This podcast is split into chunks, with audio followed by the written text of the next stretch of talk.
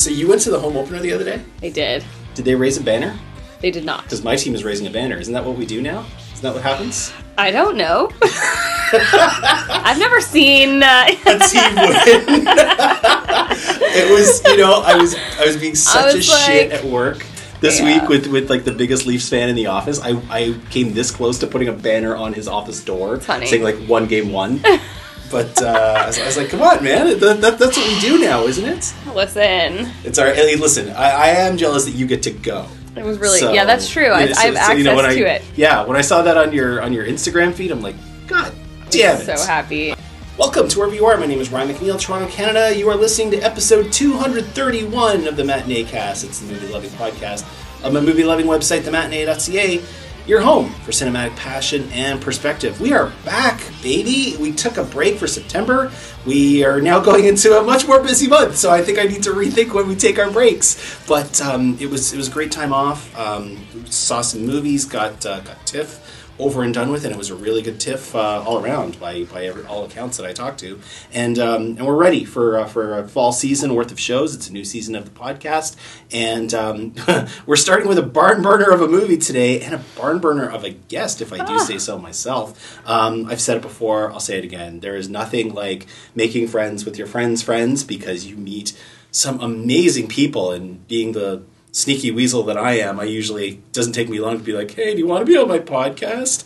And the universe aligned because the guest I have today and the movie I have today could not be more of a perfect fit for a wonderful discussion. Um, she contributes all over the bloody place, and I do mean the bloody place. She uh, contributes at the Daily Dead. Nightmarish Conjurings and Dread Central. We're home in Casa del Hatter today. We're, we're deep in the bunker today. We're in, if it sounds a little bit different, do not adjust your set.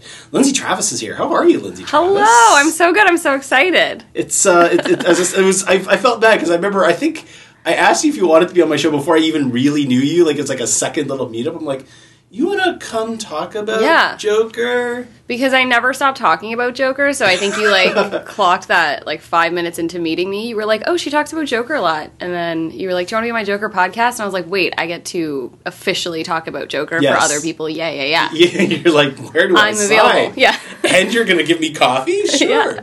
So on episode 231, I've, I've actually just spoiled the lead. We will be talking oh about Oh my Joker. gosh, sorry. That's quite all right. We'll be turning the record over to play the other side, but first, we all need to learn more about Lindsay. This is Know Your Enemy.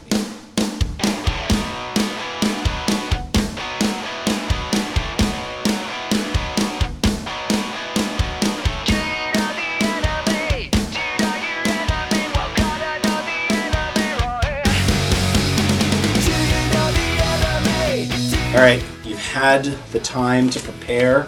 Yes, Uh, my ca- best. counselor, you've, you've got copious notes there. Look at I you. do. I'm a note taker. God, dear Lord. No, but this is your notes, and I wrote on your Oh, okay, okay. Oh, oh, that's mine. Yeah, that's yours. I wrote on your, your Yeah, notes. that looks terrible when I see it like that. No. Um, do tell. What is what is your memory of a first film seeing? I think, and uh, I I need to confirm this with my mom, but I'm quite confident my first movie was Beauty and the Beast. I remember. The Uh, 1991 version? I guess so. Okay. So I would have been four-ish. I love feeling old on this show. Yeah, really there you go. I was like, oh god, was I like 26 when I saw my first movie?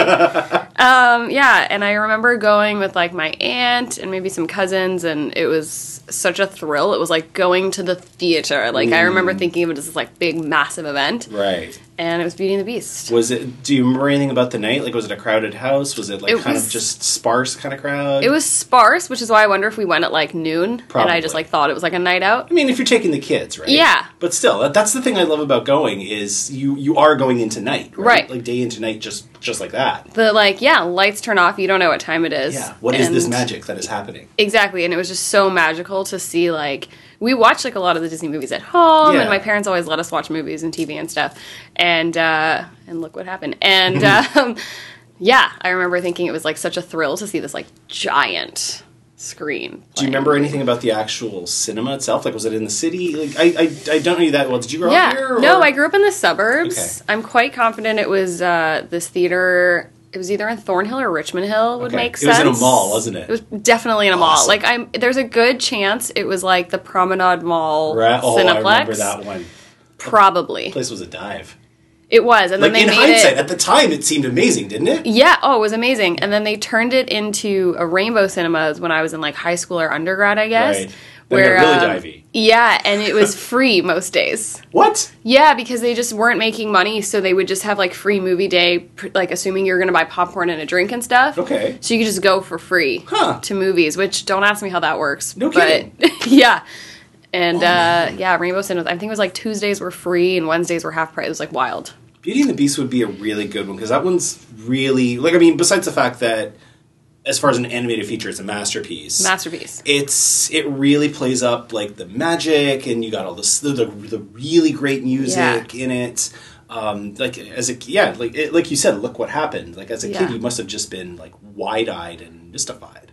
So aside from the movie that we're going to talk about today, Mm-hmm. being Mr. Joker, actually, which wouldn't even qualify because you saw that way before my I ass. did. I had Um, to. Well, you did, of course.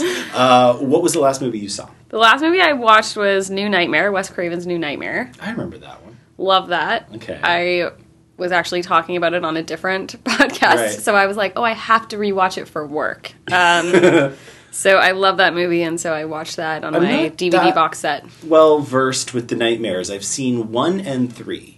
Those are generally accepted as the best two. Really? Yeah. Uh, Oh well, so they're not your fave. Well, okay. Like one, I love. I Mm-hmm. one, I adore. Three, I I, I saw it because people were like, it's kind of like the freakiest one. It's the most messed up one. Okay. Um, that's the one where like the one person gets turned into like a marionette by their own yeah, which is really scary. Yeah, um, I just I, I think as well when I watched it, I had bad memories associated Mm-hmm. with it because I grew up around a bunch of like really horror obsessed kids in like the late '80s Oh. who usually made me feel shitty that I wasn't watching these movies, and I just one I wasn't allowed. Right. Two, I I I was genuinely like terrified of that Yeah. kind of thing. So I was like, oh, "This is what you were all going on about, you bunch of jerks." Right. Um, but like as far as like the story goes, like the story was pretty cool. Uh, the but New Nightmare that was the one that was like '90s, wasn't it? Those they Yeah, relaunch it. I It wanna was kind of like a capper for a while. Yeah, I want to say ninety six. Thereabouts. ish. Um, it's a meta sequel, Hmm? uh, which is the type of nonsense I just love. Right. um, one of the best meta sequels, and there are lots. Um, and so it's a meta sequel. So basically, Wes wrote and directed the first one. He had his hands in the third one, but um, it kind of lost the series. And so this is he comes back, and uh, it's a it's focused on Nancy or uh, Heather Langenkamp, who played Nancy Thompson in the films, and it's basically Heather in real life dealing with being the scream queen. And kind of going about her her regular life as a mom, and uh, Wes is back to make a reboot, and it's the film is trying to convince her to be in this reboot, but it's because Wes thinks that it's the only way to really trap this demon. So Freddy, or a version of Freddy, comes into real life.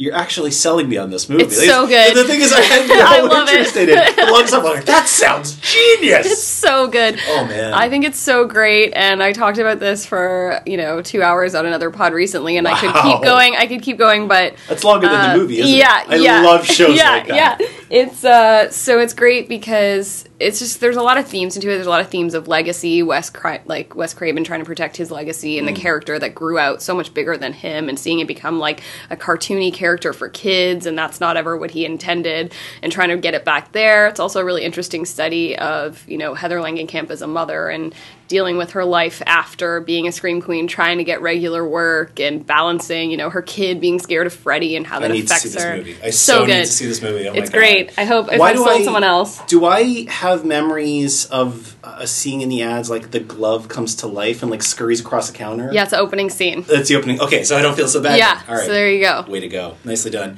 uh, this might get dangerous considering your proclivities to uh, scary films. Oh, no. What is one of the worst movies you have ever seen? So this is a hard one because I've seen a lot of bad movies. um, I watch a lot of bad movies. I've seen a lot of like really bad festival movies Mm. that just have no business. Yeah, yeah. so it's tough because you don't want to tear apart some like poor kids, you No. know, first feature uh, versus like an actual bad movie. And like you know, we were talking like I could rip apart Batman versus Superman and tell you that's the worst movie I've ever seen, but it's not. I've seen way worse movies. Right. Um, so actually, and I hate to do this, I already feel terrible about how much I ripped this apart at the festival. But I saw this movie last year called uh, the 27 Club, which it's going to be hard for you to find because there's about 50 movies called the 27 Club, so I don't feel so bad. You guys Okay. won't be able to find it. All right. Um, and it's What is this opus about? so if if you're not familiar with the 27 Club, it's basically a bunch of celebrities that died at 27. So you know Kurt Cobain and Amy Winehouse and Jim Morrison, Janis Yeah. Joplin. Jimi Hendrix. Yeah. So exactly. So it's kind of this myth- mythical thing, and there's been a lot of scary movies made about it. So this movie was one of those um, where the idea was that there was this demon that gives you talent, but kind of in exchange for it, you die at 27. Okay. Right.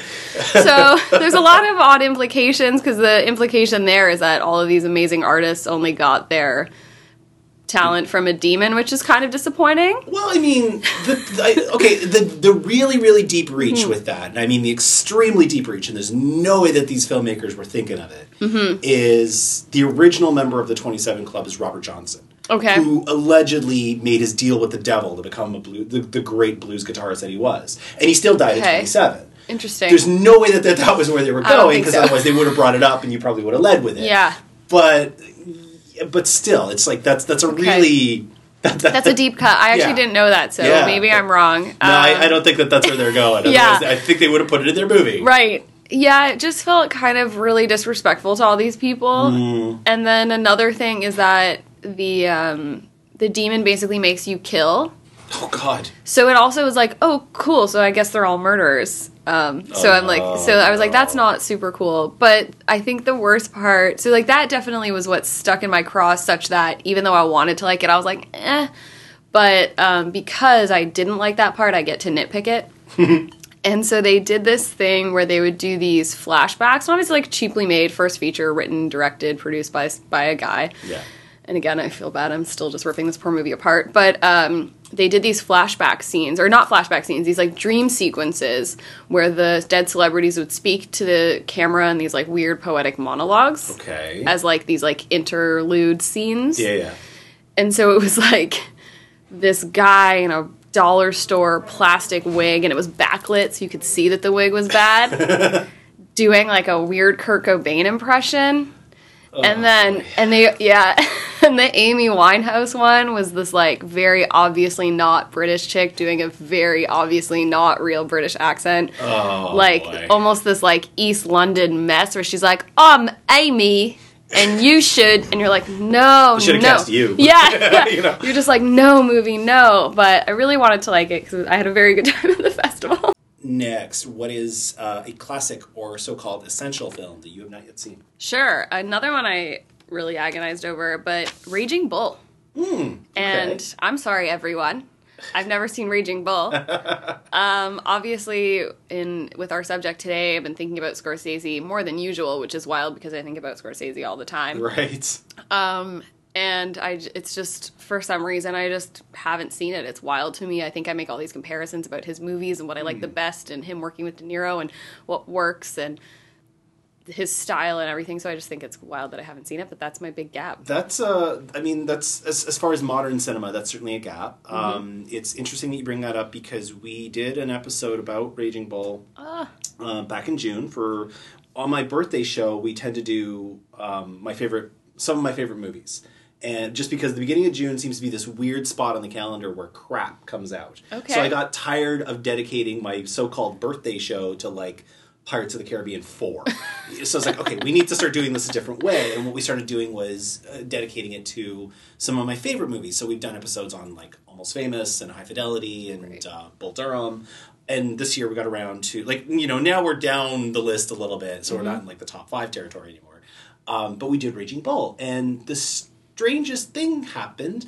I realized that while I still believe it is a technical masterpiece, I don't like it as much because I'm evolving and the world is changing and watching two hours and change dedicated to uh, an absolute beast of a man who can't come to grips with his own shortcomings doesn't strike me as a good time Right. anymore. It was it's actually an, a, an incredible setup for the movie that we're going to talk about later, as are many of Scorsese's movies, where they're technical marvels and they are just tour de force performances.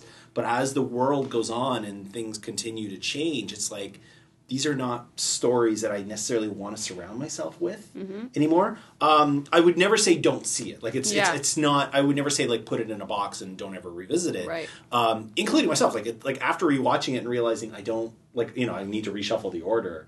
It's not like I got rid of my Blu-ray. You know, Yeah, it's still, yeah. it's still on the shelf in a very nice spot. Um, but I, so I, I would be interested to see what you think when you do eventually catch up with it. Um, I mean, if you were gonna, they're playing at Lightbox. Yeah, I think I So saw that with yeah, the so if- retrospective. Yeah, so if you're gonna see it, if you hadn't seen it yet, I'd say like in a theater is probably your Probably best. best. But it's handsome.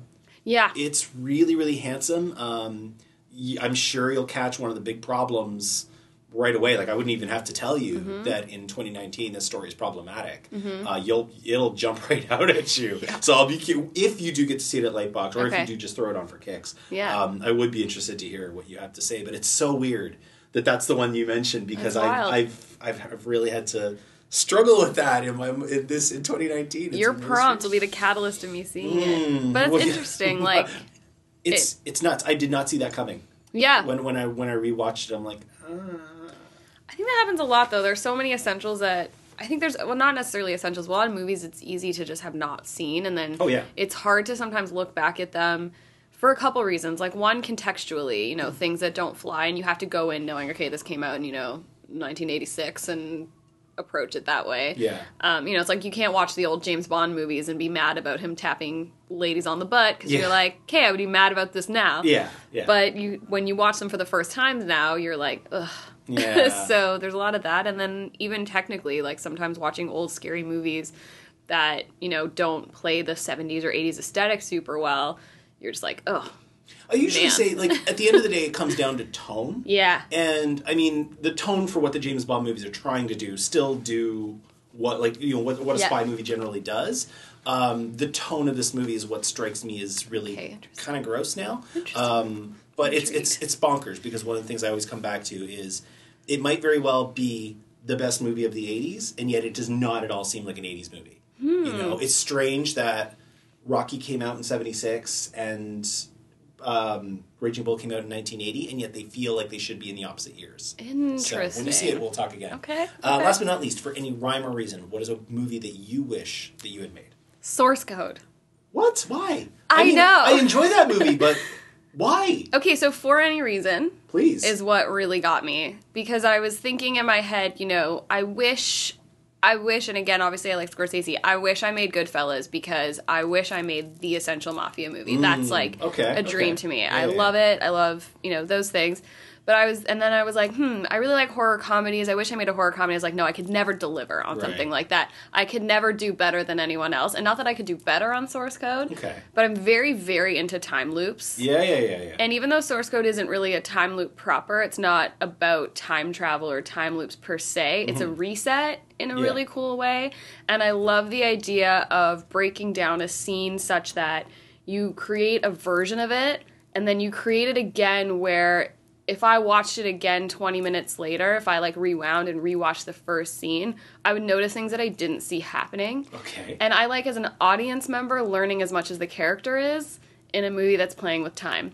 oh my god. So I think- Cause, so first of all, I love that movie. Yeah. So like, well done. Thank you. Um, first of all, second of all, I mean, I I always think about that movie. The movie saddens me a little bit because I feel like that's where we kind of lost Duncan Jones. Yeah. After that, he's made some kind of crazier and crazier stuff where he's Like- just been able to play with more and more money. Yeah, and like- aesthetic Yeah, over his yeah. like better at stories. Um, but yeah, I love I love it for it's a it's a much more compact and um, lower even though it's not really low budget like it's handsome and it has a lot of money to throw around but it's a smaller version of Edge of Tomorrow Yes. which I also adore That's exactly what I was thinking too. for the same for the same reasons for the same we're going to run it again and everything that we put in place already that you may or may not have picked up on we're going to pick it up again Mm-hmm. and you're going to start seeing this stuff. Oh man that's an amazing answer yeah. thank you. Oh, I thought that ha- would be really fun. Yeah, no, that's a great one. And now I'm gonna have to rewatch that because it's been far too long. Yeah. I love that movie so much. So good. Well done. Uh, all right, there we go. That's uh, that's a lot about uh, Lindsay. We're gonna learn um, more about her when she hopefully comes back for another show. If we don't scare her off today. um, we ordinarily keep the conversation spoiler free on the matinee cast, but uh, not today because this movie needs discussion right up until its bitter end. So uh, consider yourself warned, all ye who enter here. Uh, we are going to spoil the holy hell out of uh, today's movie. Today's movie on the new slang is Joker right after this. Let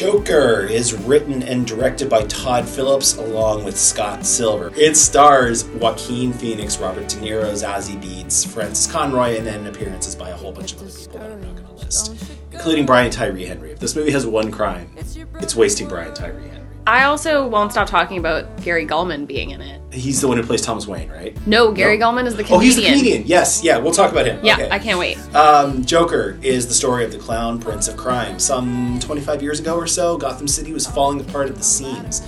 There, we meet Arthur Fleck, that's Phoenix, a troubled loner looking after his mother and making ends meet as a clown. Sometimes he's a clown cheering up hospital patients, sometimes he's a clown holding up signs for clearance sales. Wherever there's a position for a clown, there he goes. But it's hard out here for a clown, and when Arthur isn't getting jumped, he's slipping through a mental system that's ill-equipped to deal with him or being mocked for as he bombs trying to be a stand-up comic. Eventually, it all just becomes too much for Arthur. He kills three Wall Street broker would-be assailants and slips further and further into darkness. It doesn't take long before Arthur isn't here anymore, and a new persona named Joker is wearing his tacky suits. This is an audio medium, so I need to paint a picture for you, dear listener.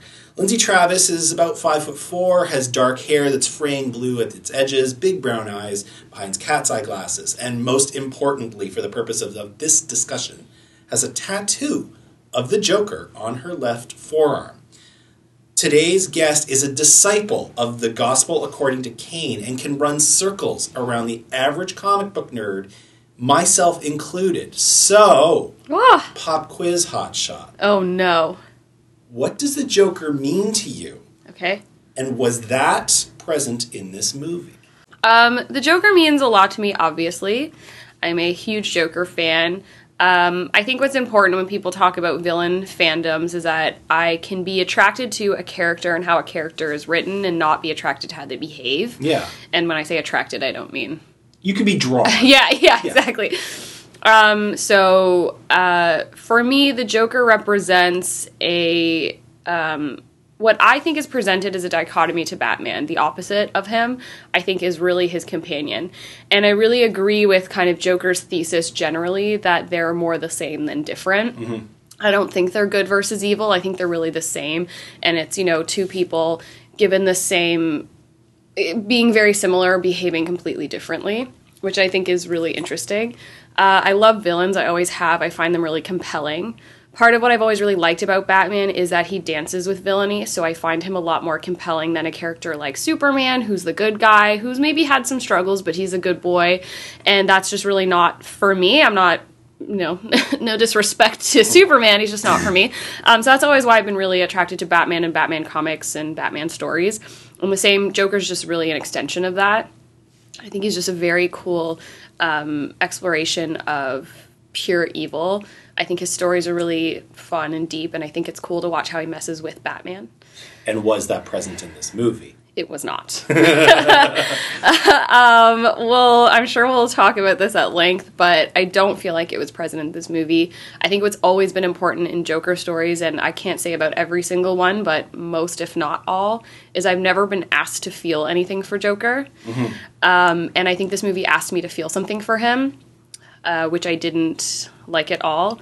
I also think that Joker is best when he's against up against Batman. I think that you know, just like you wouldn't have Rita Repulsa without the Power Rangers, you wouldn't have Joker without Batman. Right.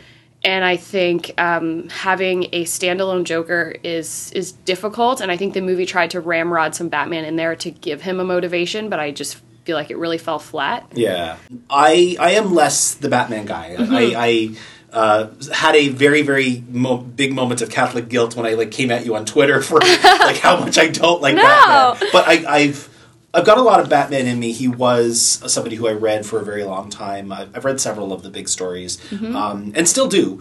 Um, it's it's just kind of where I'm at now with, with my fandom. I've I've drifted Yeah. from that, um, but for me, the Joker um, always embodied pure chaos. Yes. right, a, a complete lack of reason. Um, of like viciousness and violence. Um, it was really strange to me growing up because I think my first um, experiences with him were the 1960s show where it was Cesar Romero and he was very much a clown, and the animated cartoon in the 80s where he was a little bit le- like a little bit less clowny, um, but still not what he was in the comics. So it was. I remember it was my cousin who's about six or seven years older than me um, at the time in the late 80s said. He's actually really violent, and Yeah. if you're interested, I'd like to show you some stuff. And I think the first book he ever showed me was Death in the Family. Yeah. So the whole idea that this is somebody who can kill without remorse and does it just to mess somebody up, you Mm-hmm. know, or, or mess up a bunch of people. I've always thought that is what this villain is and what makes him so terrifying. Yes. Is the complete lack of reason. They say that the best villains are the ones that in the right lens are actually kind of reasonable. Mm-hmm. You know, uh, Thanos' whole thing of the world is just too big and we need to cull the resources in a really, really strange prism kind of makes sense. Yeah. You know, or or just like Melville. You Right. know, like you just the the the, the Captain Ahab kind of makes sense. Right. The Joker makes absolutely no sense. And that was not what this movie was doing. This movie was actually, like you said, in terms of trying to make you feel sorry for him, it was trying to make sense of him, and that Yes. was that was going to be an uphill battle the whole way. And I don't know that it nailed it. I did not like it. um, I'll give it the benefit that I feared that I wouldn't like it for different reasons than I ended up not liking it. So Why did you think you wouldn't like it? I thought, and I think a lot of people thought this, and the trailers let us think this, so I don't think anyone was wrong to feel this way. I thought this movie was going to paint Arthur as a sympathetic protagonist and ask me as a viewer to feel sorry for a guy who gets bullied and then becomes mad and kills people. yeah, I think that really is how this movie is being sold. it is, and I think the people that feel that way are justified to because the trailers really, really painted that picture. And even though I don't ultimately think the movie did that, it did not not do that. yeah, So when I sat down for the movie, I thought like, great, I'm gonna have to feel bad for you know this Joker version, and I was pretty upset about that. Especially in 2019, I was like, oh, I can't believe it, and I you know watched the trailer and that clip of Arthur talking to I believe it's a social worker. I'm not sure if it's a therapist. I think it's a social worker. Uh, his social worker, and and he's saying, you know, I'm depressed and all I have are dark thoughts. I was pretty angry that this was going to be another story of depressed man goes mad so yeah so i'm trying to give the movie the benefit that i don't think that it ultimately did that but i also don't think it didn't do that like i Yeah. don't i think in a vacuum i wouldn't take this as a movie that's about a depressed guy going mad that i'm supposed to feel bad for but i don't think it's wrong to analyze it that way No, and and that that very much is how this movie sets itself up. I mean, you know, both of us could be here for for days talking mm-hmm. about how one of the great things about Joker as a character is his backstory has never been defined. Right? There's been kind of rough paintings that the bigwigs up at DC have been saying, yeah, that's kind of it, and that's kind of it, but there's no official. This is where he started. Yeah. which is what makes him work, right? Like he just showed up fully formed and messed up. Yeah, like I could talk about that for 10 years. Yeah. Uh, I think that there are a lot of Joker origin stories. I think there are a lot of successful Joker origin stories, and there are some unsuccessful ones. I think the thing about, uh, you know, kind of going back to what you're saying about villains, that most villains can be reasoned with, and a lot of villains have a limit that way. So, you know, Mr. Freeze just needs to get the diamonds to get the money to save his wife, and that's what he's doing. He's only villainous because. Yeah. And, you know, that's always what we've identified with in villains, just like like Thanos and, and everyone else. So what's exciting about Joker, personally I find exciting, is that he's now doesn't have a limit. We really don't know the limit of his madness, which Right. makes him unpredictable and just pure evil. So there have been really great origin stories, the best ones where they've still never given him reason or a limit. Yeah. And so I think you can have a Joker origin, but he still needs no reason and no limits. and that's what this movie fails to do. It's it's Yeah. a it's a really big task to try Yeah. to take this kind of a character and say this is why he is the way he is Mm-hmm. because the way he is is nuts. It's unfathomable. You know, it's it's not it's it's not to say it's not to, to like to slam people with mental health to say Right. they're nuts. This is a person who thinks nothing of killing. Right. And that's when you cross the line into capital N nuts. Yes. On a large scale. Like in this movie we don't see it to the scale that he will eventually go, depending on which version of Joker you want to take. Mm-hmm. But this is somebody who canonically has done some just horrendous stuff. Horrific And if you want to say to me that he got there because of here, I don't know that I buy it. And the weird thing is, that's still not for me the hardest thing about this movie. Um, I saw it last night. This is uh, one of the closer shows in terms of me watching and then talking, and I haven't even written about it yet because you know not enough has been written about this movie yet. Um, but I, I, I came away. I, I like I said to you when you first showed up. I spent three quarters of this movie feeling just deeply uneasy. Mm-hmm. You know, I, I never really was able to kind of sink into it. And then the last quarter feeling repulsed Yeah. because it wants to explain away his logic or his lack thereof. Mm-hmm. And it it's not an explanation. It's a Yeah. terrible monologue that then leads to him being lionized Yes. Which is to kind of skirt ahead to the end of this movie. The most problematic thing about it is Yeah. it doesn't want to just tell you this is where the darkness came from. It says this is where the darkness came from, and you know what? The darkness is pretty damn cool. Yeah. That's where this movie has the biggest trouble. Yeah, I yeah.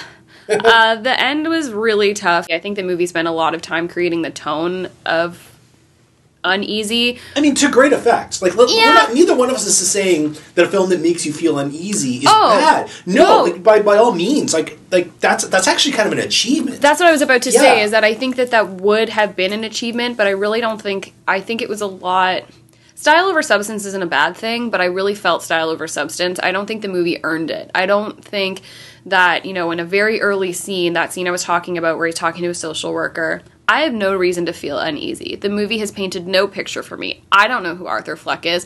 I don't know that he's really a loser yet. He had a bad day at work. Who hasn't? yeah, I- that bad of a day. Yeah, it's it was, you know, who hasn't had a not great day at work? Yeah. So I didn't feel tense, but then I was seeing these wide shots with fluorescent flickering lights that are toned blue and orange with like bom bom score, and that was begging me to feel uneasy. Mm-hmm. And I was like, I'm, I don't feel tense. What am I tense about? I don't think, you know, make me think he might kill that social worker yeah.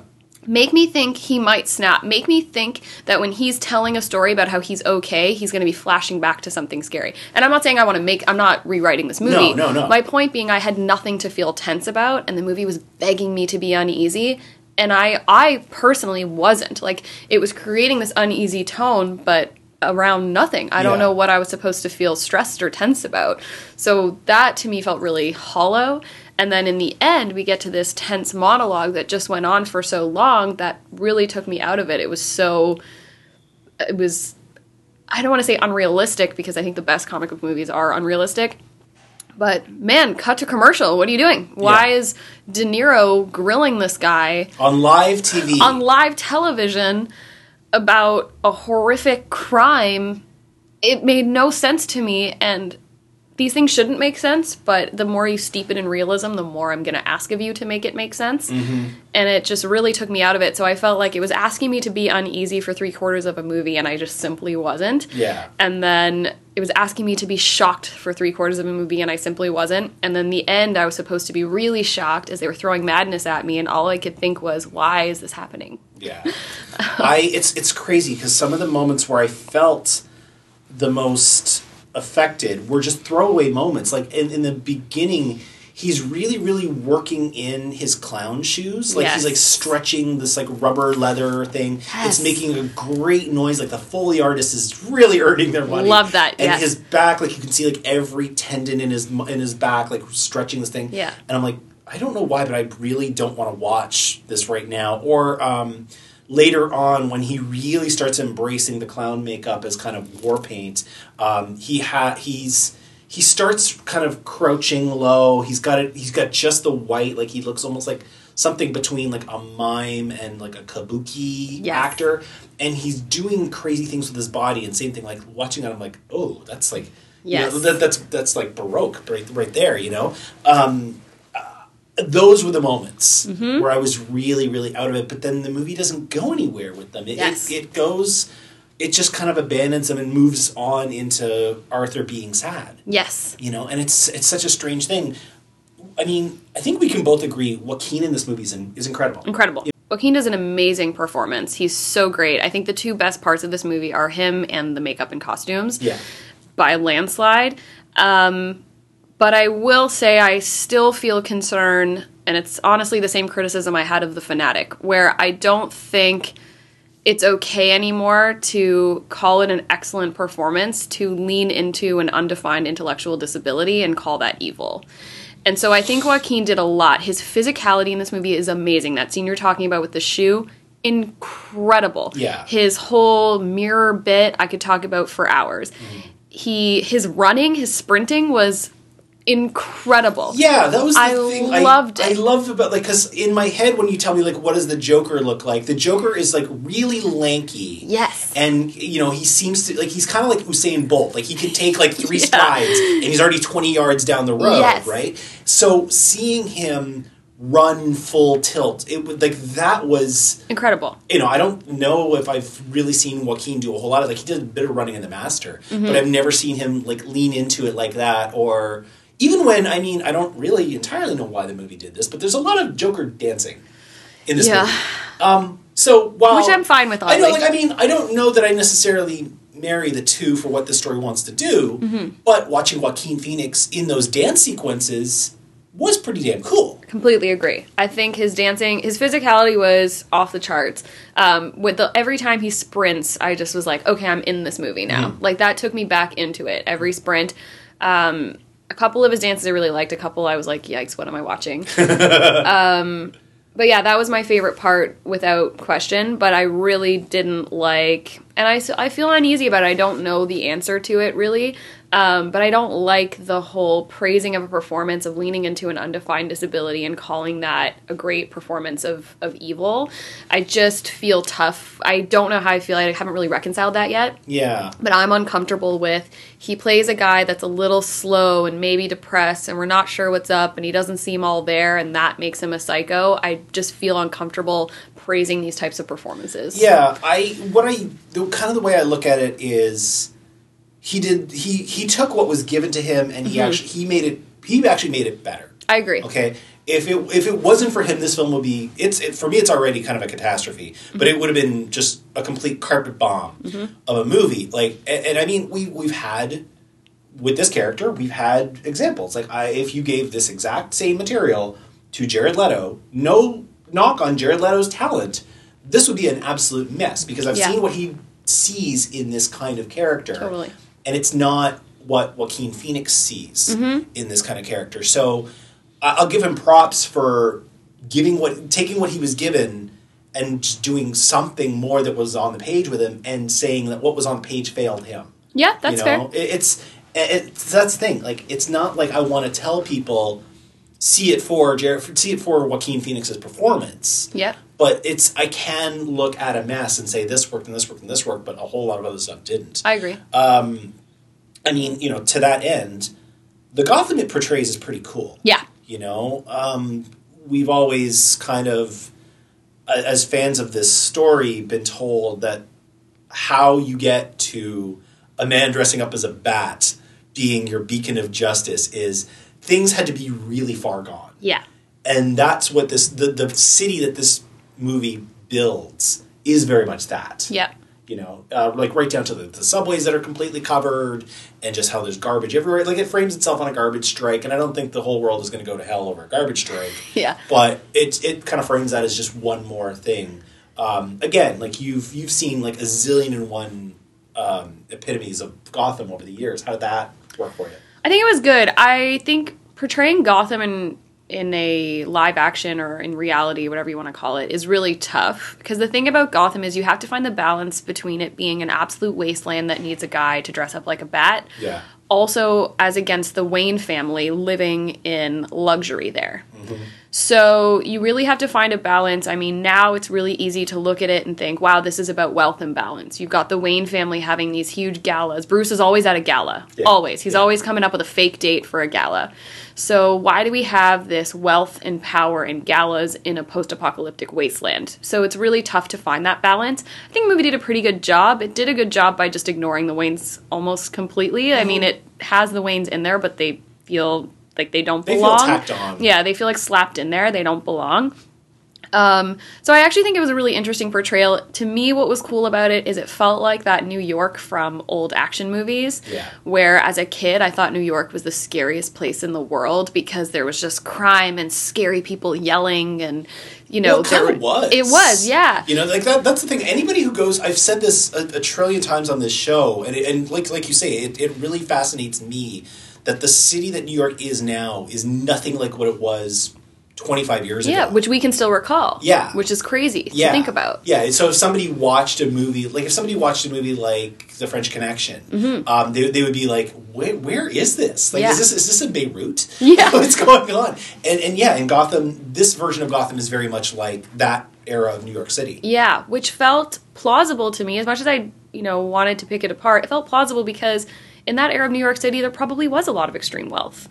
And there probably were people having galas not too far away. Yeah. So I was kind of into it. I thought it was cool. I didn't buy um, the Waynes were parading around there. Yeah. But um, I thought it was kind of cool. Um, it's it's funny, like to, to kind of skip ahead to the Waynes. Uh, a couple things about them. One, like I one that that kind of felt tacked on.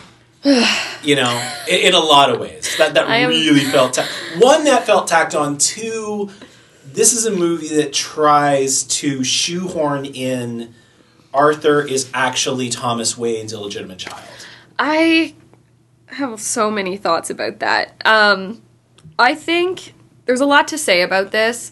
Um, I think this movie, if it was truly the story that Todd Phillips seems to be telling us it was, Yeah, about an interesting version of a character that I could have taken as a as a one shot that was just about a man going mad and maybe he's a version of the Joker. I could have accepted that. yeah, And I mean I still wouldn't. I still don't think it was a successful version of that, but it could have been that. right. But it tried to center itself in a DC universe. Yeah, And by doing that, it, it really failed. Because I don't buy that this Joker has anything to do with the DC universe. It could have been a cool standalone story about a Joker ish character. They named him Arthur Fleck. Yeah. Arthur Fleck is not a name that we've ever had associated with Joker before. Yeah. He's had a few real names, they've all pretty much been Jack Napier. Um, so Arthur Fleck is someone brand new, and it could have been that story. Mm-hmm. By shoving in the Waynes, you're asking me to center it into this Batman universe yeah, and I couldn't. And it threw these twists in there, which these are probably the biggest spoilers, um, that maybe he's Thomas Wayne's illegitimate son. No. yeah, nope. yeah, yeah. That that is the bridge too far. Yeah. Well, I mean, that's one of the bridges too Right. far. In, in a better movie, that would have been the bridge too would have been.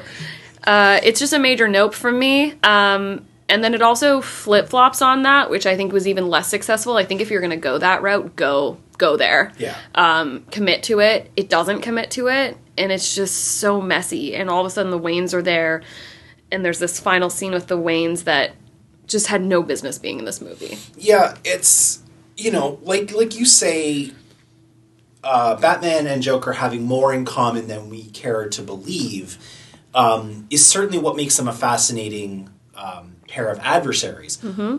That said, I don't for a moment want to think of them being half brothers. No, You know, like that, that, that's I'm so like come on like that- that's way that's way too much on the nose and Yeah. way too just in wrong in all kinds of ways and the movie just doesn't even really commit to that it's like well he might be but he might not be and here's this photo and I've got to write initials on the back and no you're not and it's like pick a lane Yeah. guys and and the lane that they pick is still the wrong lane right.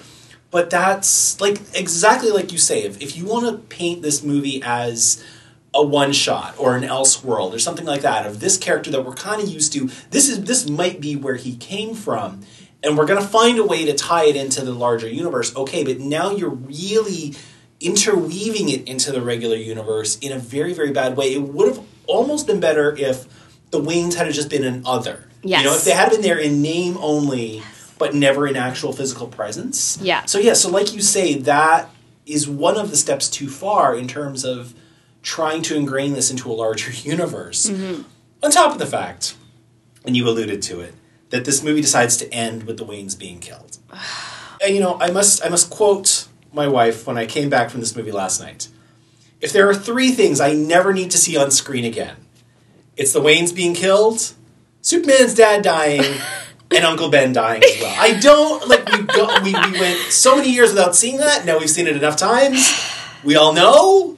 Let's move on. There are other stories to tell. Yeah, like, oh, it's hard for me not to go on a hundred tangents, but I went to this really interesting DC panel uh, over a year ago at Fan Expo where they basically had all these big DC creators talking about all their stories, Right. and it seemed like uh, they have this shorthand for it called "Pearls in an Alley," and they kept going back to talking about the best in Batman stories and writing new Batman stories and continuing to create Batman stories, and they all just kept referencing Pearls in an Alley. Like we never need to see Pearls in an Alley again. I'm done Right. with Pearls in an Alley. And I started to like really adopt that and think of like that's the shorthand for I never need to see the Waynes die again. I know the Waynes die. Yeah. And it was wild to me that in a Joker story that purported to be something new and different, we still had to see Pearls, Pearls in an, alley. So It's yeah, it's like I, it, you know I, I quote the line from from High Fidelity. It's like some people never got over Nam or the night their band opened for Nirvana. Batman never got over the fact that his parents were killed in an alley. That Yeah. was you know when I was when you told me that you that Hush is actually a book that a lot of people don't like. That was one of the things I hated about it because like I feel, I swear to God every tenth page he brings up that his parents were killed. I'm like, dude, I know. he's so sad. yeah. He's just so sad Like if about this his is a party of you, I'm looking for somebody else to talk to, and yet it's in this movie. and it's there uh-huh. and it's it's clunky like the again talking about balancing Gotham being a version of a wasteland and and a pinnacle of wealth is really tough. Mm-hmm. And I won't buy that during this garbage strike where everyone's being told to stay inside because there's these protests. Thomas Wayne has been attacked by someone earlier. Yeah, His kid has been approached by a nut yeah, in you know at his home behind a gate and they're telling you know the news is all stay inside there's riots and the waynes are like let's go check out a movie in the middle of crime alley yeah. Let's you- let's cut let's cut out this back way. what are In they the doing dark, yeah. why would they be there so in the richest family that are celebrities are like you know what let's go to the most dangerous part of town in the middle of these riots and scope out a movie and it just felt so tacked on like just like the waynes were tacked on completely Mm-hmm. that scene was just so unnecessary and so slapped in there and i felt like the movie was begging me to be shocked and surprised and like wowed Yeah. and i was just like ugh And then you know, Pearls in an alley and then like you know, kind of back to performances. We also have De Niro in this movie. yeah who's got kind of an interesting role because on the Yeah. one hand he's he's kind of he's doing throwbacks to a couple of his previous roles so mm-hmm. his e- even just his appearance in this movie is again kind of nodding us towards better versions of this story yeah wow know. totally and in his De Niro way, I mean, it's crazy because for a long time, De Niro was really kind of out on this life raft of just doing comic goofy versions. He's actually a lot better in this movie at trying to keep it grounded. He's great. I mean, De Niro's amazing. Um, De Niro's an excellent performer. He's he's so good. He's you know we try to we tend to think of De Niro as this gangster character because that's how he's played so many times. yeah. But he's a lot more agile than that. And I think that you know exactly he's been on this comedy life raft doing movies like what is it like Dirty Grandpa or whatever Yeah, where yeah. you're like, what are you doing, De Niro? But you know what? He's got to get paid, sure. Um, but De Niro's really great, and I think we also associate him with great movies because he tends tends to do great movies. Yeah. So seeing him, you're kind of like, oh, phew! Like he's almost our our beacon of hope in this movie, and I think he does a really, really great job with what he's given. I think he's the only sympathetic character in the whole movie. Mm-hmm. I think he's the only character that when you see him, you're almost refreshed because he's the only one who seems like you like him. I think everyone else, even the characters that you like, you don't care about at all. You could see what Arthur likes in him, right? Yeah. like he's he's disturbed in the way he relates to Right. Murray. The, Yes. the Arthur character's uh, um, De Niro's character's name is Murray Murray- something or other. I keep thinking Uh, Griffin, and it's actually definitely not that. Murray, Murray Franklin. He's this- Murray Franklin. He's this like Johnny Carson like Exactly. talk show host who everybody loves, and and you know uh, Arthur is drawn to him and his show, and Yeah. he kind of escapes into that show, which again I feel like I've seen that before. Yeah. but all right, let's Sure. sure, let's run with that. Um, and yeah, De Niro does a good job. Like you can see why. Yeah, You know, De Niro's great, um, but again, that final little interview segment, um, I think De Niro does the best with what he's given, but there was just no saving that scene. no. Um, it was so off of any logic in any universe, no matter which one you created. So even though you absolutely sympathize with him, you also just think like, no, Murray's not going to be, you know, pulling out his cue cards, reading off questions for a murderer. Like No. it's crazy.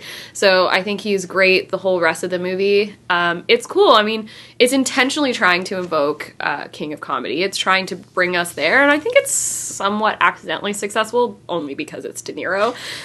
I mean, the other cool thing is it's it does it did have me uh, flashing back to the pair of Joaquin Phoenix appearances on Late Night with David Letterman. The one where he was really spaced out and doing his, His "I'm not there" the- yeah. thing, and the one where he came back and actually like copped to it. Uh, but at the same time, you know, it's it like Joaquin is not here right now. Mm-hmm. that's that's that's Joker, and watching that was was really strange because the second he starts talking and starts acting that way, like you say, if if we're to understand this as a dark reality set in our world. I, I don't buy that. Like Mm-hmm. Yeah. at, a, at a certain point, Murray would have been like, "No, this is done." Yeah. You know, I, I'm not going to keep on going down this road, especially once you admit to killing three people alive on TV. No, we are we are done here. Technical difficulties. Yeah. If you need any indicator, by the way, of how tone deaf this movie is, it features a dance sequence set to a song by a glam rock star who's been jailed for sexually abusing minors. What Why? were they doing? Why? I, I mean, you're Warner Brothers. You've got all the money in the world. You've got Sinatra in this movie. Clearly, music budget is no issue. For whatever reason, and this is just my own ignorance, I didn't even put together that that song was Gary Glitter. Mm. For some reason, it's just one of those things that my brain just never put together. So I didn't even know in that moment that it was him who's a monster pedophile. That didn't even occur to me. Watching the scene, which we'd seen in the trailers, which I think was set to probably some like sad version of a song about laughing, who knows? Yeah. and he's getting ready and i associate that song with jock jams like i'm you know Yeah. i had it on a jock jams tape as a kid Yeah. i associate that with like saying the you know starting lineup for your toronto maple leafs Right. like that's what i'm imagining when i hear that song so i'm thinking okay this is the big moment he has gone from arthur to joker this is it this is a transition this is you're about to see him come skipping down the sk- stairs having completely left from reality and become joker Mm-hmm. and it was hey i was like are you nuts Yeah. movie i Yeah. couldn't believe it Who?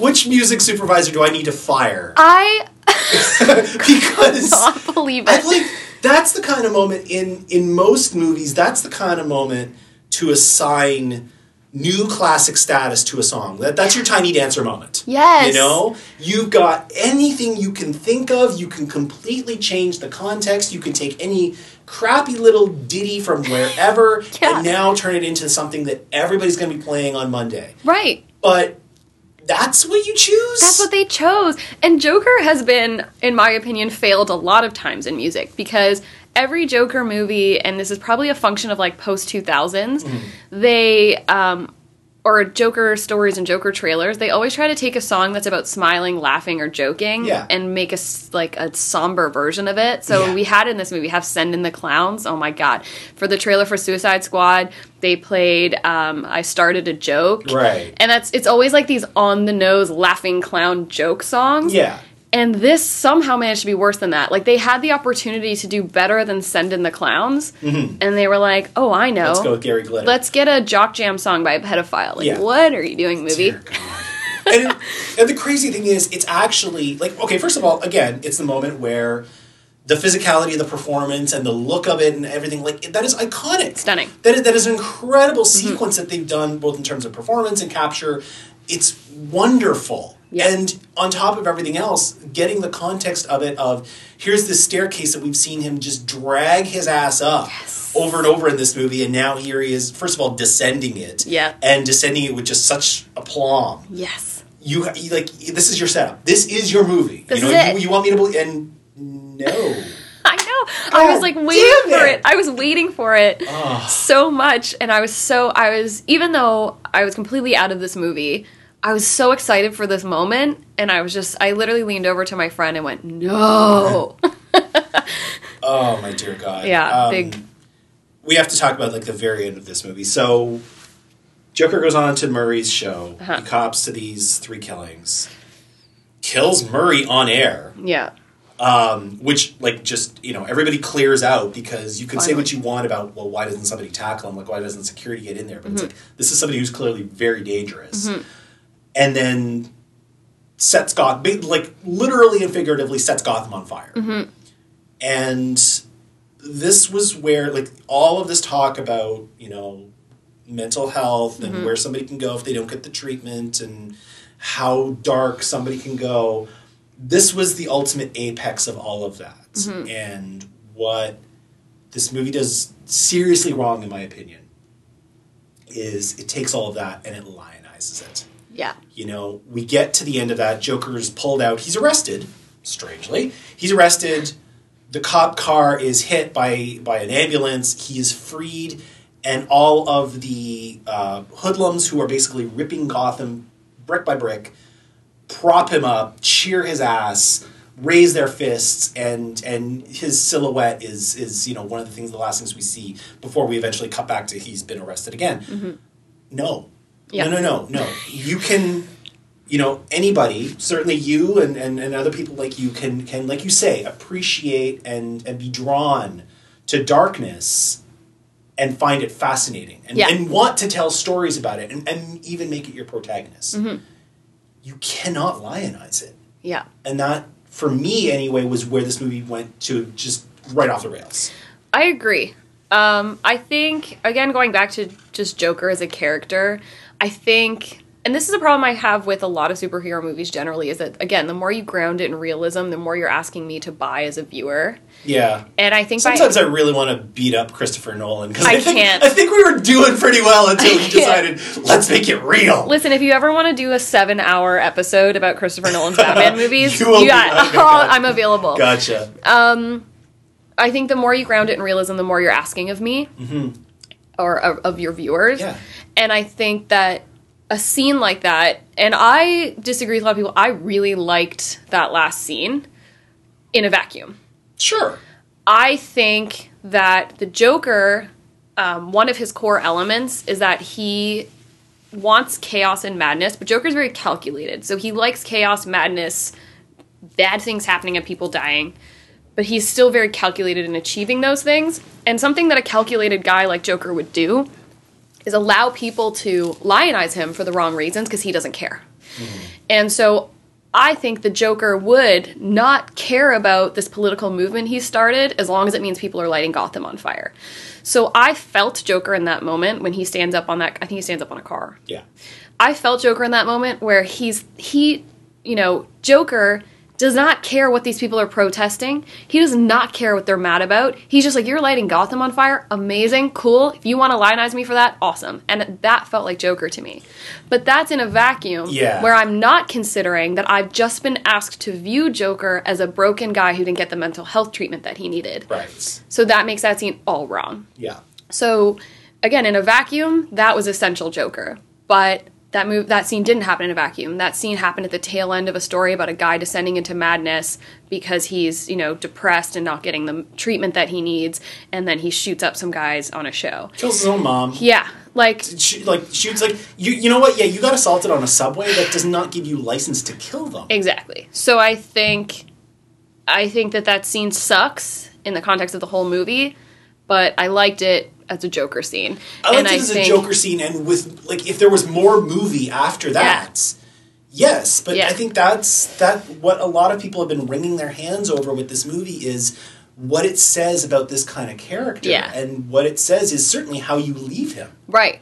And you're asking me again, as a Joker fan or as a Joker viewer or reader or whatever, you're asking me again to accept that version of him. So Mm-hmm. when I go back and I, you know, read another Joker story where he does something mad, you're asking me to, and, and not that I'm saying that this is telling me that this is canon and I have to view every Yeah, yeah, Joker yeah, story through this lens, but you're asking me to view this kind of a story that I've liked about Joker. I like that he's mad. I don't like that he's killing people, obviously. I like it as a story. Mm-hmm. And I don't want to be asked to view that on the tail end of a sad guy named Arthur starting this. And I think that that scene asks me to do that. So, what could have been a cool Joker scene, by grounding it in this origin that they've created, it's become a very problematic, messy, gross scene where I'm supposed to look at, you know, a guy who was depressed, didn't get his treatment, shot up some people, and now stands on a car and celebrates. I'm supposed to view it that way and Yeah. view Joker that way, and I that was just the wrong ask. No, no. It's, I mean, you know, uh, like, not even getting into the fact that the scene, I, I, I kind of had to turn my head and squint for a minute because leading into that, the scene directly references The Dark Knight. Like, the, the, in, in the back of the cop car. The Mm-hmm. cop it's, car. It's a bold move. It's a really like I'm like you are you're gonna reference possibly the greatest time this person's been epitomed on this film in your messy film. Alrighty, good Mm-hmm. Yeah. luck. Yeah, and also, what? Like the last, well, not the last version of the Joker, but one of the more recent celebrated versions of the Joker was that exact moment. Like that's what you picture. If you look up Joker Dark Knight GIF, you're gonna see him with his head out of a cop car. I mean, like, eh, like you know, you've been saying in a vacuum. In a vacuum, it's actually a neat little parallel of the first time he was in the back of the cop car, he was just kind of resigned and slumping and looking. Yeah. And later on in his life, he's now got his head out the window and he's just like whipping the wind. Okay, neat. Yeah. But sorry, that movie is not in the same world as this No. movie. Don't you dare start to point towards the better version. Yeah. Oh my god. I know. And, you know, we're, we're we haven't even talked about the fact that this movie was a bad idea at the best of times, Mm-hmm. and coming out now is just so much worse. So yeah, Joker's a tough one to talk about. Honestly, as a Joker fan, I resent this movie for making me have to talk about him this way. Yeah, Uh, and that's kind of you know bigger than the movie itself. I'm upset that I feel like, and this is a ridiculous thing to be upset about, but I'm upset that I had to defend the character from people who've now decided that he's like an incel edge lord type, and that oh, sucks. yeah, yeah. I mean that that was that's the part that sucks. Is is if you know you want to. He, he showed up fully formed. Yeah. And we've always had these weird versions of where he came from, and I'm sure you're going to talk about a few of them when we get into the other side. Mm-hmm. Yeah. A few versions of what happened to him, and usually what happened to him is something catastrophic. Mm-hmm. You know, it's not as simple as he just had a shit life Yeah. and just snapped. You know, it was it was usually something just far far worse than that. Mm-hmm. Um, you know, again, like in the 1989 movie, he fell into chemicals. And Yeah. yeah, it, it messed with his head. Of somebody who was already a little on edge as it was, yeah, I've thought about this, that. this yeah, that that would have been hard, and that would have been hard at the best of times. And unfortunately, we're not in the best of times. I agree. So, you know, sorry people who are saying, but how was the movie? It's Mm-hmm. like, well, the movie in itself is problematic. Right.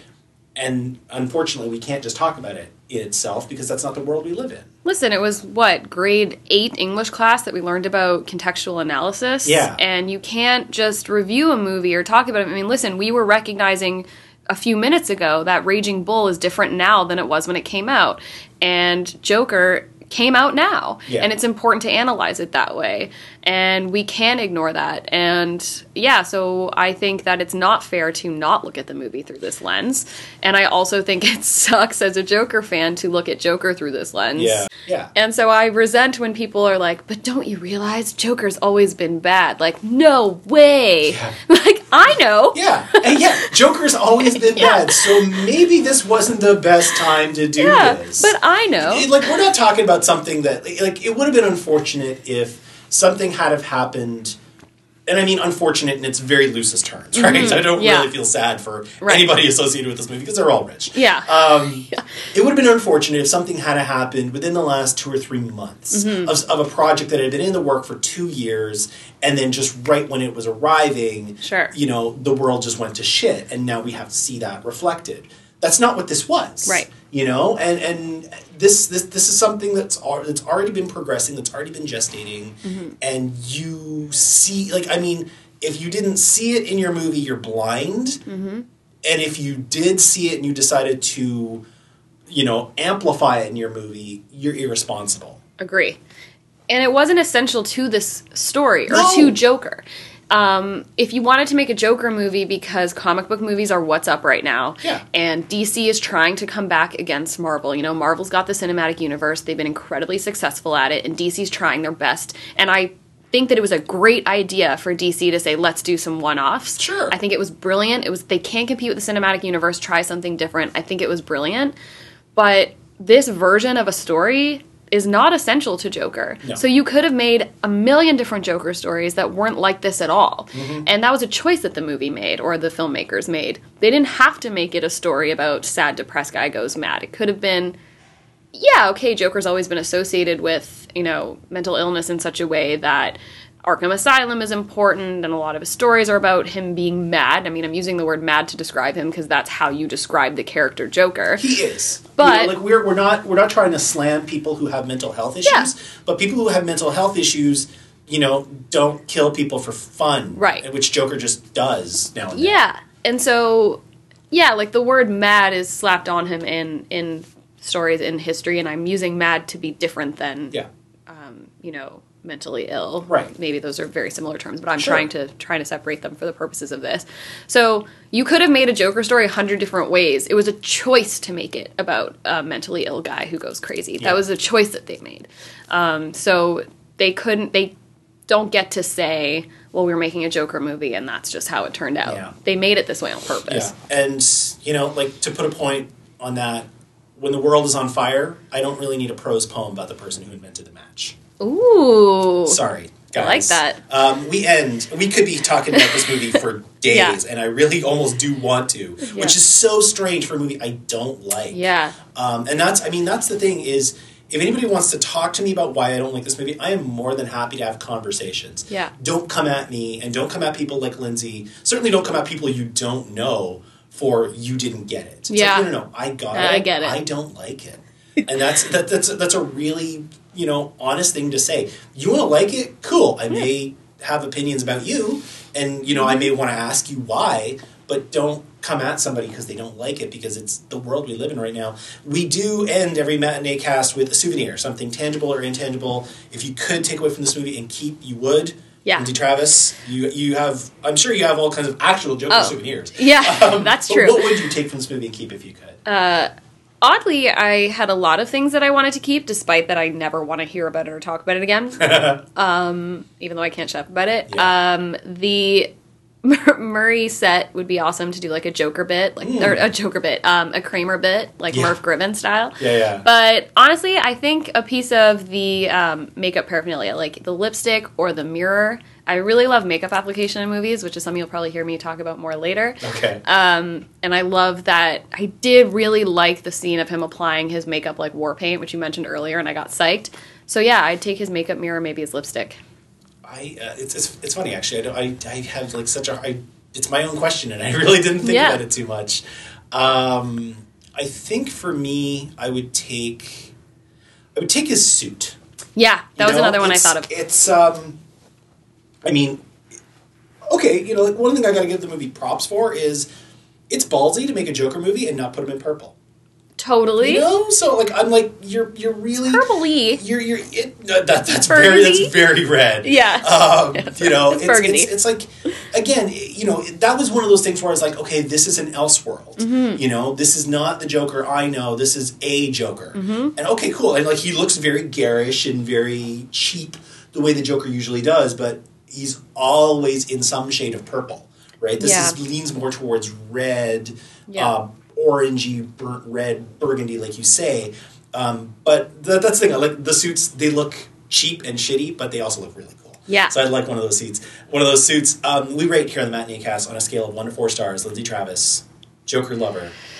What do you give this movie on a scale of one to four? And you can use halves. I'm gonna give it a two. Wow. I want to give it a passing grade. I've started to dislike it more over time. I want to give it a passing grade because I thought it was beautiful. I thought I had some cool moments. Uh, on the suit, I think, again, I give so much props to the makeup and costumes for this movie. One of the coolest things is that if you notice, Arthur is wearing all of those items matching in other Yeah. iterations. Yeah. And then later, when he becomes a Joker, he puts all these mismatched things together and it looks like a Joker suit, Yeah. which I thought was just beautiful. so I'm giving it a two because visually it was fine. I wasn't super bored. Um, so like I'm gonna let it like irk past the passing Yeah. grade. I want to give it a two, um, but I can't get past how gross I felt at the end. Mm-hmm. And uh, you know, I, I if I, I I I go the other way. I make allowances Mm-hmm. for bad movies that make me feel good things. And that's not what this is. This movie Yeah. left me feeling really gross. Yeah. Um, and on top of it, this movie is terribly timed. If, Yeah. if this movie had come out 10 years ago, I might think something very different. Um, it didn't. It came out now. And I think something very different. So I gotta go with like one and a half. He's amazing. Yeah. And it looks incredible. But this story is just something I can't square myself to on its own, on top of the fact that it's taking something so iconic and trying to pull it and shoehorn it and do all these weird things. Um, hey, you may think that we're both wrong. Uh, let me know. You may think that we're both right. Let me know. Ryan at the matinee.ca, Twitter, or at matinee underscore ca, or facebook.com slash dark matinee. What do you think of Joker, the character and the movie, and whatever else? Um, we are going to take a quick break and come right back and talk about some more movies after this. It's the other side. Come on back.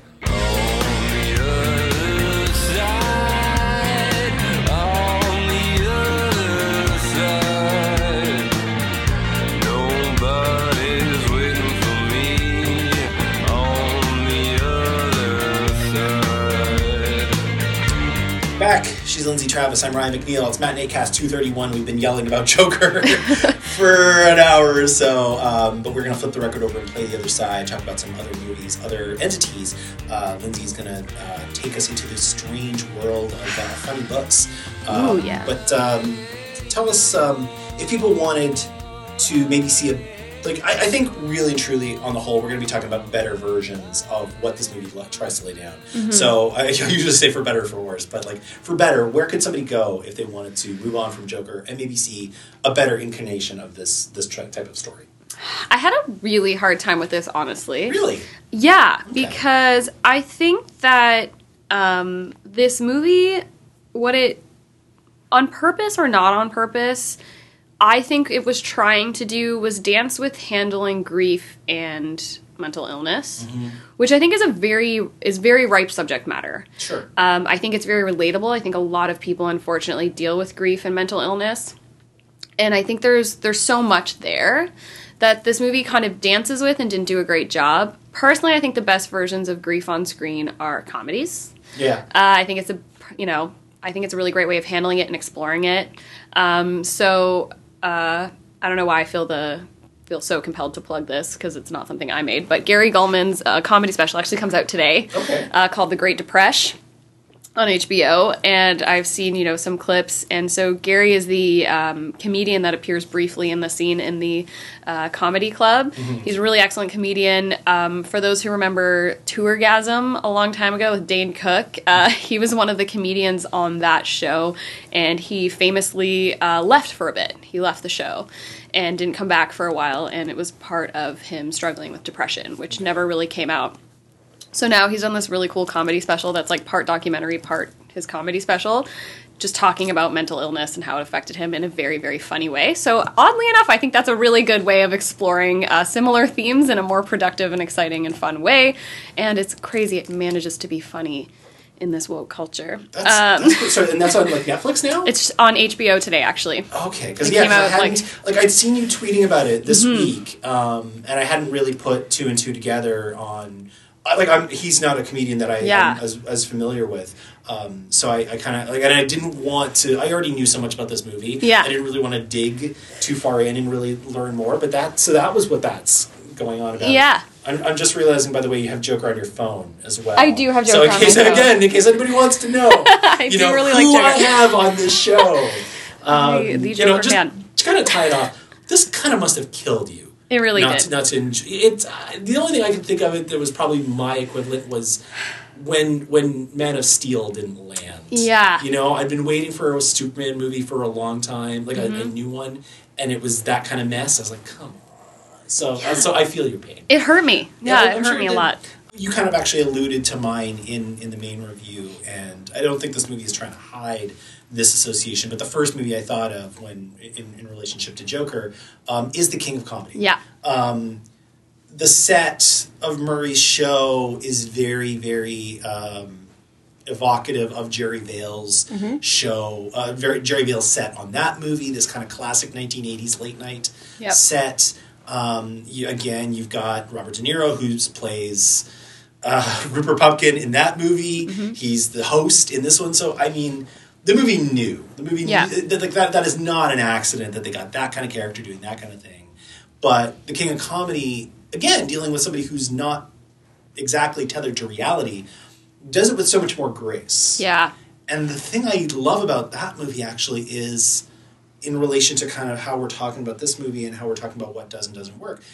Is that's a movie that was panned. Yeah. When it came out, people hated it. There were there were people who called it like the worst movie of that year. You know, Yeah. they they didn't get it. They I you know Scorsese was at the height of doing stuff like Taxi Driver and Raging Bull and and, and that kind of thing. And then he comes back with this small story of a, a probably mentally ill, but certainly not all there weirdo of mm-hmm. in Rupert Pupkin who just wants to be famous. Yeah. And and Joker kind of seemed to be pulling on that thread with him wanting to be a stand-up comic, but it kind of abandons it. Yeah, I so my initial quick answer when I first saw that question was the answer is King of Comedy and Taxi Driver. Yeah. And the movie, like Joker, is very intentionally trying to get us to think of King of Comedy and Taxi Driver. It is. It's not. It's on its face. Yeah. Um But then, so at first I was like, yeah, you need to see those to to really you know talk about Joker. But then I thought, am I giving Joker too much credit by putting it beside those movies, or am I intentionally saying to you, watch the right version of that? yeah, and I mean that's what I like about doing these kinds of conversations is Yeah. sometimes it's sometimes it's a matter of well you like that you're gonna like this Mm-hmm. or sometimes it's well that didn't do it so well go see this one that it's trying to mimic Yeah. you know like I, that's the one thing I've liked about my um, you know my movie fandom as I've gotten older is going back and seeing oh that's where they got it yeah. you know so Yeah. I think when I finally Totally. saw when I finally saw Battleship Potemkin I was like oh the Untouchables got it from there oh I got it Do you know that I saw Cape Fear for the first time? I don't know, maybe five, six years ago. And then I was like, oh, that's the Sideshow Bob bit. Oh my god, yeah, yeah, that's the thing. Yeah, growing up a Simpsons fan, there's a lot of stuff that gets a lot funnier. so much. And Yeah. I was like, wow. And then, yeah, even the like the score, everything. And I was like, wow, I did not notice that it was just Yeah. a straight up Cape Fear parody. Yeah. So there you go. Um, No, King, like King of Comedy. Um, I mean, it'll be. I haven't revisited it in a while. Mm-hmm. Um, back in the day when we did this show, I used to. We used to just pick one movie each Yeah. and rewatch it, and sometimes those rewatches could be really illuminating. I'm a little scared just because I don't. Again, kind of, kind of like what I was saying with Raging Bull. I don't Yeah. know what I'm going to think of Rupert Pupkin in a modern context. Mm-hmm. Um, you know, he's destructive in some ways, but in other ways, he's kind. You you, you do have pity for him. Yeah. Um, obviously, I like no matter how problematic it may seem now, Yeah. it's certainly not going to seem as problematic as Joker. Um, but yeah, I do like seeing that kind of thing of directors working like at the top of their game of, Yeah. of seeing movies that become um, reclaimed, right? Because everybody was at the time was just ready to kind of write Scorsese off after Mm-hmm. after his early successes and be like, eh, the guy kind of seems like he's lost it. Yeah. Um, and he had for a while there. He was making some very different movies in the '80s. Like he would make Color of Money after Mm-hmm. that, and After Hours was after that, which now people adore. Yeah. you know, I'm sure those those screenings at Lightbox are going to be like sold out. Oh, without but at the time, everybody was like, eh. Yeah. So, True. Uh, what else you got? Um, I also was thinking it would be cool to look at stories that inspired the Joker character, Okay. not this Joker. Right. So um, I think that um, the Man Who Laughs, which is a very old creepy movie. Um, well, maybe not intentionally. Uh, is a lot of what Joker the character was based on. Okay. So we- I think it's like cool to look at that and see the image of it, which I'm sure if you Google it'll come up pretty quickly. It looks like the Joker. Um, when you see it, you're like, oh, that guy's Joker. Right. Um, and so that really inspired his aesthetic and his his mannerisms as What drawn. about is it from? oh my gosh, it's like a black and white old. I don't know. Let's find out. Like, are we talking like 50s or 30s or because because that's the thing. Like the, the kind of nutters thing about Joker is it's a very old character now. He's almost he's 40s. almost as yeah. I was gonna say he's almost as old as like DC itself. yeah. Well, so Joker's in Batman One. Right. Joker's always been there. He wasn't supposed to stick around. Uh, yeah. So The Man Who Laughs came out in 1928. Oh, so yeah, so it probably did. Oh, it hundred like it, from, it from the very top. absolutely Okay. did. And I'll show. I mean, Google.ca, but for Oh yeah, yeah, yeah, yeah. Of course, right. the image associated with him, there's been comics. There is a Joker comic called The Man Who Laughs, and the cover is very much that. Yeah, yeah. Um, so yeah, I mean, Joker's been around for the 40s. He's gone through a lot of iterations. So when he first came out, he was supposed to be a one-off. He ended up being a huge success. Comics Code, and he was always scary. He came in scary. Um, Comics Code happened, so he became super jokey. Right. Uh, and that's kind of what you're like thinking of your Romero version of him is a very jokey version of him. Obviously, his name's Joker. Um, and then around 70s, he started to become grounded again and being pretty scary. Um, and he's pretty much been scary ever since. Um, so yeah, there's anyway a lot there. I think it would be cool to kind of go back to zero and kind of look where Joker came from. So if you feel like watching a 1928 film, that would be cool. That's one. That's one that I haven't seen. Um, you know, again, another one that we mentioned in the main review that I think has has got a, a good placement here um, is the French Connection. yeah, Um, this version of Gotham mirrors that version of New York. Uh, anytime you get you know that era of subway, that's kind of one of those things that I yeah, think of a lot. Um, I was actually thinking it, it's strange that two of the big comic book movies this year have ties to French Connection Yeah. You had it in Captain Marvel as Cool. well because there Yeah, was a, there was the car versus subway chase that that movie did so iconically. So that well. As much as I adore Captain Marvel, that, that was not near as good as the car chase in, in French Connection. Um, French Connection, I, I I enjoy as a movie of compromised morals, Mm-hmm. right? Um, it's a movie that famously had a cop murdering Mm-hmm. a suspect. Like he he shoots one of his a, a crook that he's trying to catch. He shoots him in the back, Mm-hmm. um, and at the time that was really. A really just dismissed of that. That's murder. I, Yeah. I don't care if he that, that's a that's a criminal. That's murder. Yeah. Right. Um, and the whole idea of how far we're willing to go in the name of justice, I think fits this universe Very true. really, really well because um, Popeye Doyle, uh, the um, Gene Hackman character Mm-hmm. in that movie, he's he breaks a lot of rules in the Yeah. name of justice, just like Batman does. Um, and and Very he, apt. so you know that Yeah. I, I think again kind of a better version of what this movie is trying to lay down. You've seen it, obviously. You Yeah. adore it, I'm sure. yeah. Who doesn't? Whomst amongst us? I but I, I I feel like there's a lot of people who still haven't seen it. Like it's one of those ones from the '70s, even though it was a Best Picture winner. yeah, Um, that, that that's kind of gotten shuffled. popular answer to your classic you've never seen question. probably. Yeah, yeah, it's yeah, but it's so that that that was another one that I went to um, for sure. What else you got? So I'm cheating Okay, because when I first saw your question, I was like, "Oh, can I recommend Joker comic books?" And you were like, "No, movies." So then I was like, "Cool, Joker animated movies." uh, you really cheated. I I'm a will let you bring up some comic books too, just because I was. Uh, oh. I'm absolutely going to. You can't stop me. I've got that well in yeah, hand, yeah, Ryan. you can't stop that. There's nothing you can do. Um, I think uh, an unfortunate thing. It's it's tough to recommend this um, for for some Batman fans. Uh, they made um, relatively recently an animated version of The Killing Joke. So for those not familiar, um, they make these really great DC animated movies where they a make new stories that are very comic booky that are these animated, usually about ninety minutes uh, movies, and they also do these shot for shot things. So they change them a bit sometimes, but for instance, there's um, the Dark Knight Returns has been made into a two part comic book cartoon movie, and they're really great. A few of them are on Netflix. You should check them out Okay. Um, and they're pretty famous for them. And they recently did one for The Killing Joke, which is one of the most popular, talked about, agonized over comic books, maybe of all time. And it is a Joker origin story that you can kind of sense a little bit in this movie. And it's short. It's an Alan Moore story. It's very short. You could probably read it in 10, 15 minutes. Mm-hmm.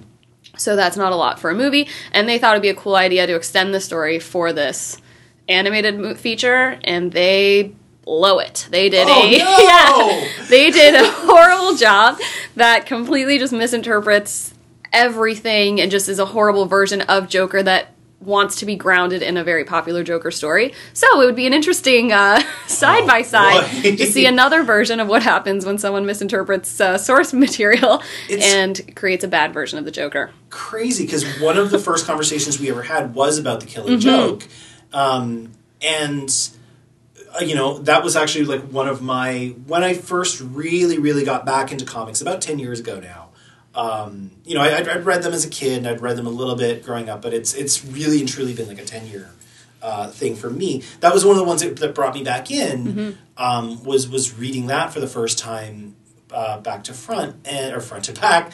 Um, and i remembered talking about it since and, and kind of you know kind of like what you're saying like when you wear a stormtrooper t-shirt people are like did you know? And you know we our conversation was how do you square that Yeah. right? and, I, and I wanted to and I genuinely wanted to know because I hadn't had a conversation with somebody who really likes Joker and likes Killing Joke and I'm like this is a movie that this is a book that did this and talk to me about it and, and you talked quite eloquently about it um, and it's I, I the best thing I've ever heard about it was somebody saying it's unfortunate that it came the way it did because Mm-hmm. it, it, it is a problematic story um, that has more of its problems in terms of how it was okayed and how it was developed Yeah. than what's actually in it. What's actually in it is kind of bad. Yeah. Not kind of bad. What's in it is bad, Yeah. but it's not as bad as how it got there. Sure. And which everybody's like, all right, you know? It exists. We have to deal. yeah.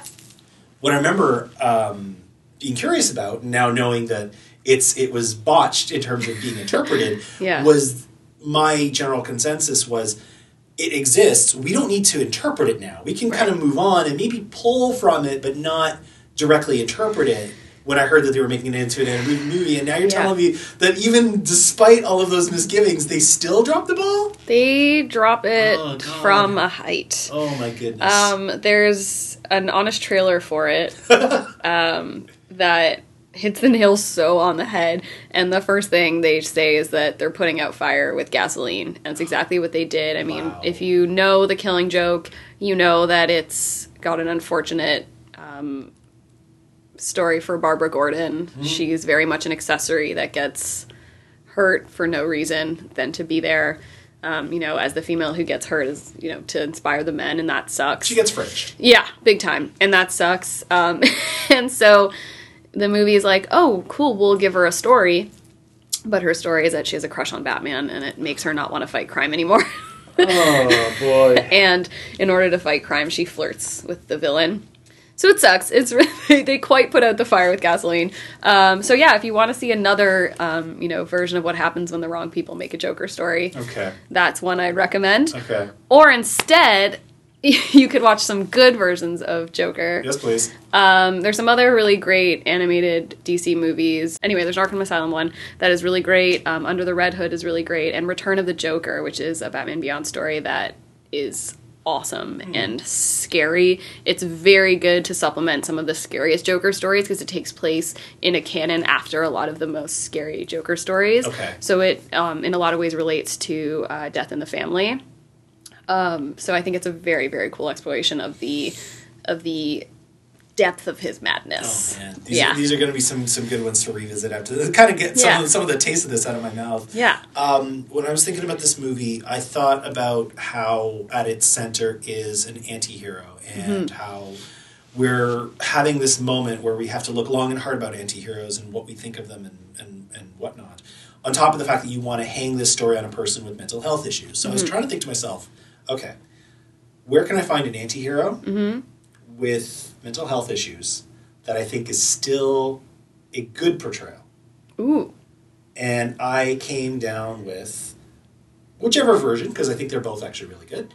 Um, pick either the Swedish or American girl with the dragon tattoo Interesting. because Elizabeth Salander is on the spectrum. There's no denying that. They, they they bring that up that she's that she's there, and and yet, first of all, she is still able to function in this Yeah. world and and use her abilities for a good purpose. She is still morally compromised because uh, she thinks nothing of killing, or if she does, it's not present Mm-hmm. in the in, in the scope scope of these stories. And just like Arthur Fleck, she has every reason to go haywire on the whole damn world because she has been dealt a very shit hand over the course of her life, and yet she chooses not to. You know, so I feel like if somebody wants to tell a story about a system that's failed somebody and mental health and somebody being on the spectrum, this is a story to point people towards and how it's actually, you know, she is one piece in a much larger puzzle. Yeah. You know, that, I think that was you were always going to have a problem pushing Jay front and center in this story because he works best as a piece in a bigger puzzle. So I I went to Girl with the Dragon Tattoo. The Swedish one is what happens when you take David Fincher out of a David Fincher movie yeah. the David Fincher version, um, you know, in some ways it's going to seem strange because I mean it's it's set in Sweden, but they're speaking English. Right. Um, but I feel like it's it's that you could go with either one, and they're both because Yeah, the I performances in them are also both really different. Noomi Yeah. Rapace and um, Rooney Mara do different things. Yeah. With character, and they both work. Yeah. So I that was my that was my pull. Is like if you want to see if you want to go to something better. Yeah. That, that was my pull. I think that's great. I love that answer. Thank you. Uh, Yeah, that's so good. And I love those movies. I think it really sparks the conversation that I really like um, the difference between an anti hero and a villain.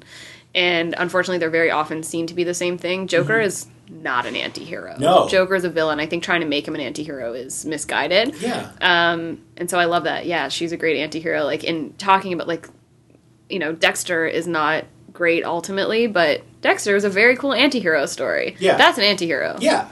And that's I mean, that's that is where a lot of these stories are having trouble holding up. Yeah. Is the more the world changes, the more we think it's not really cool to spend that much time with Yeah. Walter White. Right. anymore. True. You know, and and yet we want to and we love to. And it's like, Yeah. okay, I, I believe that we can get a little bit more hero Yes. out of these anti heroes. And there again, there's a marked difference between anti-hero and villain, and I think what's cool about Walter White is he goes from anti-hero to villain. Mm-hmm. Um, the protagonist is no longer him by the end of the series. I think. a TV critic that I really love was saying this week that uh, they've been talking to a lot of people saying that rewatching Breaking Bad, knowing where it goes, makes you really like him a lot less. Oh. from the start I could see that. versus watching a show like Lost and being able just to go with the characters and not give a shit about the mystery actually makes you Ah. like that show a lot more. Interesting. It's really strange. Anything else? That's it. All right, me too. I promise. Um, there we go. Um, welcome back, everybody. That is episode two thirty one of the Matineecast. Um, I'm so thankful for Lindsay to coming for coming by and talking about all things good and bad with uh, with Batman and Joker. Um, come on back. Um, we're gonna take uh, a little bit more time off, uh, but we're gonna come back with a few episodes uh, all stacked in a row to kind of make up the ground. Um, we're coming back at the end of the month, Monday, October twenty eighth, for episode two thirty two. I'm pretty sure we will be discussing Jojo Rabbit. Yeah, looking forward to seeing and talking about that. Um, Lindsay can be found um, all over the place. You can be found. Um, oh, where did we say at the top of the show? You can find me. Daily Dread, Nightmares, Conjurings, Dread Central. Where? What do you got coming up that you want to plug? Yeah, well, my Joker review is on Dread Central, so if you are looking for, that's where I am there. So if you're looking for more of my thoughts on the movie, in case you didn't get enough, that's the place to go. Um, but yeah, I'm gonna be in a few things coming up. I think the best way to find out would be to follow my Twitter. Um, Which people should be doing anyway. Yeah, why not? Where can they find you? Uh, it's Smash Traves, so S M A S H, and then my last name is spelled T R A V E S, like ask, Trace. Uh, it's actually a really like old joke. Remember in The Simpsons, the character LT Smash? Yeah. So my initials are LT. Most people have always called me LT. When that character came out, I became LT Smash. Gotcha. Ultimately, I became Smash. Gotcha. There you go. I know everyone always thinks I'm Ashley, and I'm like, no, No, no. I, I, was like, I'm like, I know there is a story. Yeah. that's what it Um, is. But yeah, Smash Traves would be the best way to find Nice. out where I am. Um, my site is thematinee.ca for more audio content. You can find back episodes by going to thematinee.ca slash podcasting. You can also find them all over the place. Um, Spotify, Pocket Cast, Stitcher Radio, Blubrry. Uh, if there's any podcatcher that you use that uh, does not have my show, let me know and I will put it there. Um, and whatever Apple is doing with the iTunes store these days. Everything gives you handy ways to subscribe for free and get alerts when new episodes drop. Feedback on Joker can be left in the comment section of the site uh, or any of the other things we talked about today. Uh, comment section of the site, email me, ryan at thematinee.ca, Twitter, or on matinee underscore ca, or facebook.com slash dark matinee. Final thoughts? That's it. That's it. If you ever want to talk about Joker, I'm available. uh, because, as you can tell, I have a lot to say. Indeed. Not the movie, the character. Yes, indeed. uh, for Lindsay and Joker, I'm Ryan. We'll see you at the matinee. 長